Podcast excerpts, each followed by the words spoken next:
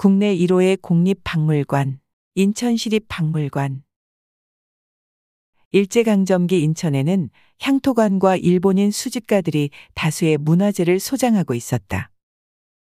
해방 후 인천 지역의 문화 인사들은 일본인 소유 문화재의 반출을 저지하는 동시에 이를 수장, 전시할 박물관이 필요하다는 데 의견을 같이 하고 있었다.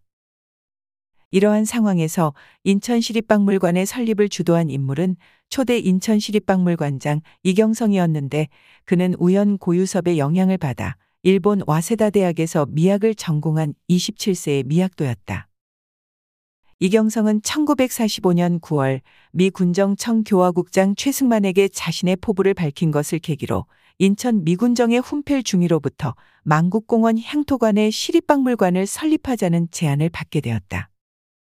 같은 해 10월 인천시립박물관장으로 정식 발령을 받은 이경성은 만국공원의 구향토관 건물을 보수하는 동시에 수장할 유물학보에 착수하였다.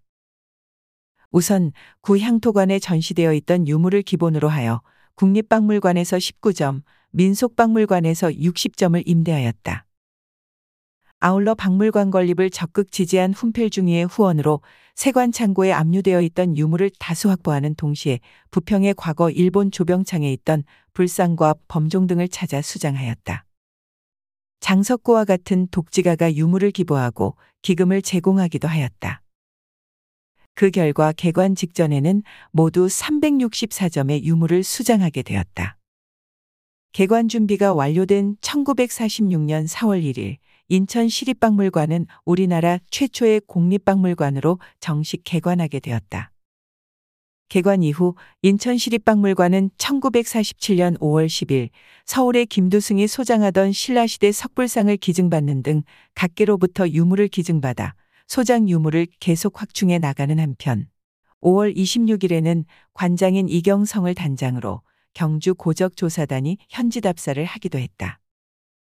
그러나 박물관 건물이었던 세창양행 숙사는 유엔군의 인천 상륙작전 당시 한포 사격으로 인해 안타깝게 소실되고 말았고 미처 피난시키지 못했던 중심성의 사적비가 파괴되어 버렸다. 전쟁 중 2년 10개월의 휴관 상태에 있던 인천시립박물관은 개관 7주년이 되는 1953년 4월 1일 중구 송악동 일가 11번지 재물포구락부 건물로 이전 복관하게 된다. 인천박물관은 활발한 답사, 연구활동을 펼쳐 1956년 이후 주안동 3위 앞에 고인돌을 답사하여 도라살촉 한 점을 발굴하였고 충남 대덕군 신잔면 교촌리 고려총에서 출토된 동계 한 점, 자기 한 점, 도라살촉 두 점을 접수했으며 하익동 일대의 하익 고인돌을 답사하여 석계 한 점을 수집하기도 했다.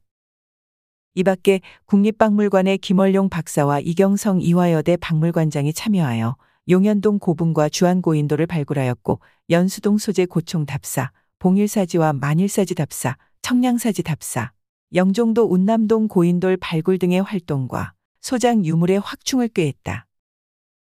인천시립박물관이 크게 업적을 남긴 것은 1965년 11월 15일부터 1966년 5월 7일에 이르기까지 4차에 걸쳐 실시된 경서동 녹청자 도요지의 발굴인데 이는 학계의 큰 관심과 주목을 받았으며 녹청자 도요지는 국가지정문화재 사적 제211호로 지정관리되고 있다.